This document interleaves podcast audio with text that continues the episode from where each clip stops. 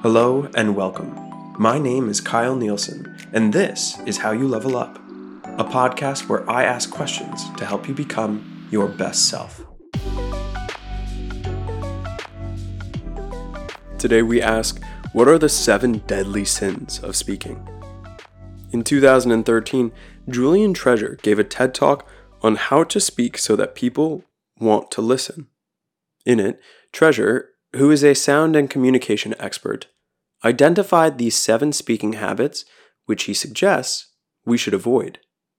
Because they overlap with so many of the things we've already discussed, we're going to unpack them here. The seven deadly sins of speaking are 1 is gossip, 2 is lying. Three is judging. Four is excuses. Five is complaining. Six is negativity. And seven is dogmatism. Starting off then with number one, gossiping. This is the act of talking about people behind their backs, often to share negative information or rumors. It can harm the person being talked about and create a toxic environment. Suppose you are discussing with a colleague and you casually mention, Did you hear about Jane's mishap in the last project? It was a disaster. This kind of gossip can tarnish Jane's reputation without giving her a chance to defend or explain herself. Two is lying. The second sin of speaking, plainly enough, lying is the act of intentionally deceiving others. It can break down trust and damage relationships. If you're in sales and you consistently overpromise to your clients saying, our product will double your productivity, without evidence to back it up, you're exaggerating. You're lying. This lying leads to disappointment in your clients and a loss of credibility. Three was judging. We've talked about how judgment can We've talked about how judgments are helpful for you because they help you decide and form opinions. You base these judgments on your experiences, your beliefs, and the facts that you have at hand.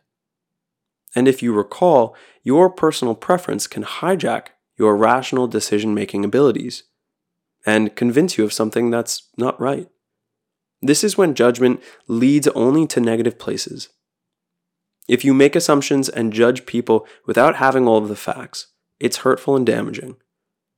Judging in general will prevent you from understanding and empathizing with others.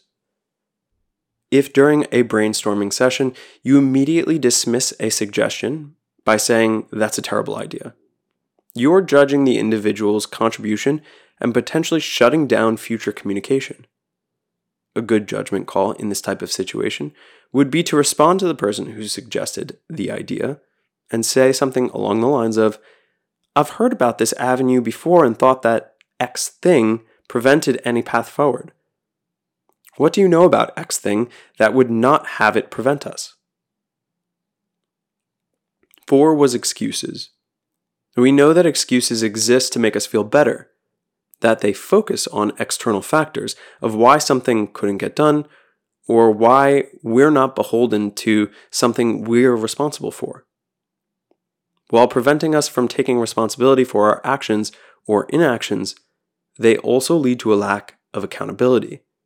You'll know that people who constantly make excuses are tough to be around. If you regularly miss deadlines and say, It's not my fault, I'm just too busy, you're making an excuse instead of owning up to poor time management, or perhaps you're overloaded. And so the deadline that was missed, it's not that it's not your fault. It's that, hey, I've got too much work on my plate. This needs to be taken away.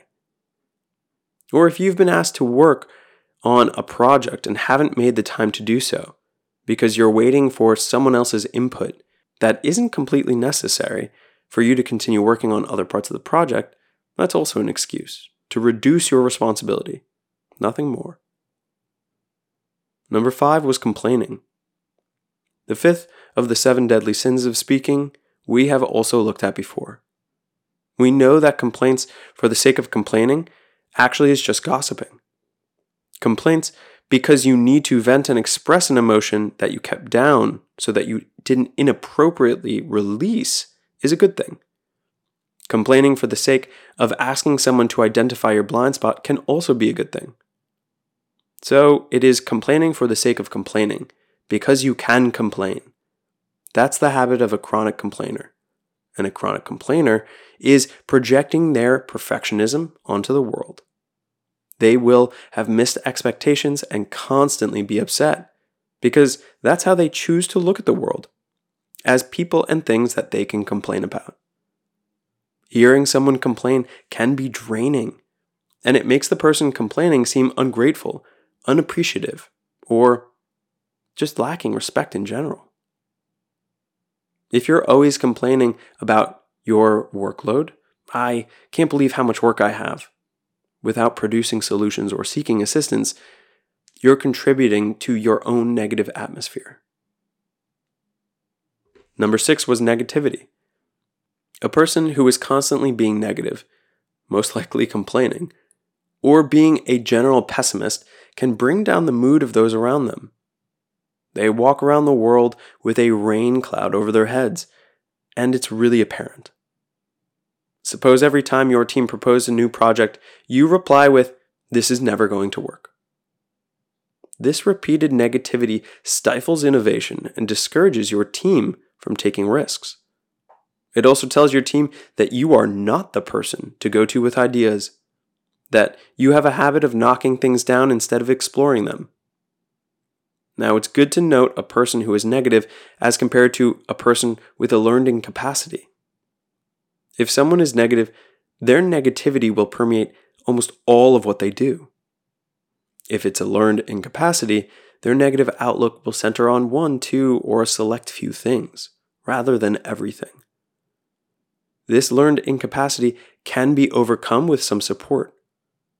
The negativity will not change until the person who is negative wants to change themselves. And the last of the deadly sins of speaking, dogmatism. This is about being close minded and unwilling to listen to other viewpoints.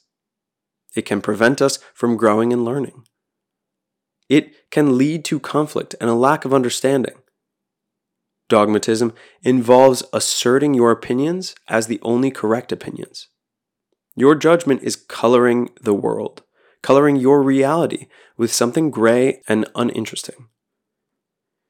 If you're in a discussion and you say, I'm telling you, this is the only way to do it, you're being dogmatic. By dismissing other possible solutions, you limit innovation.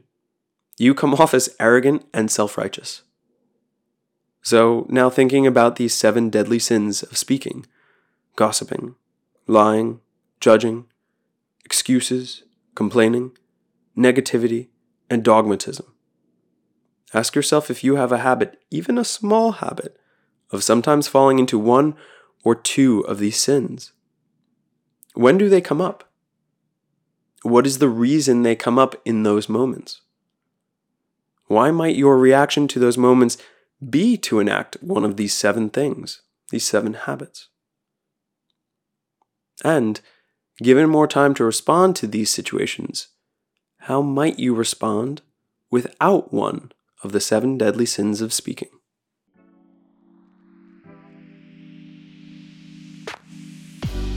Thank you for listening to another episode.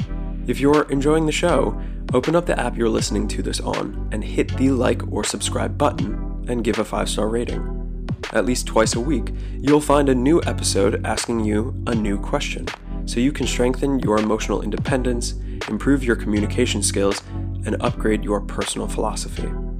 So, if there's a question you'd like me to dive into next, send it to any of these social media accounts connected in the show notes here. This is all about how you level up.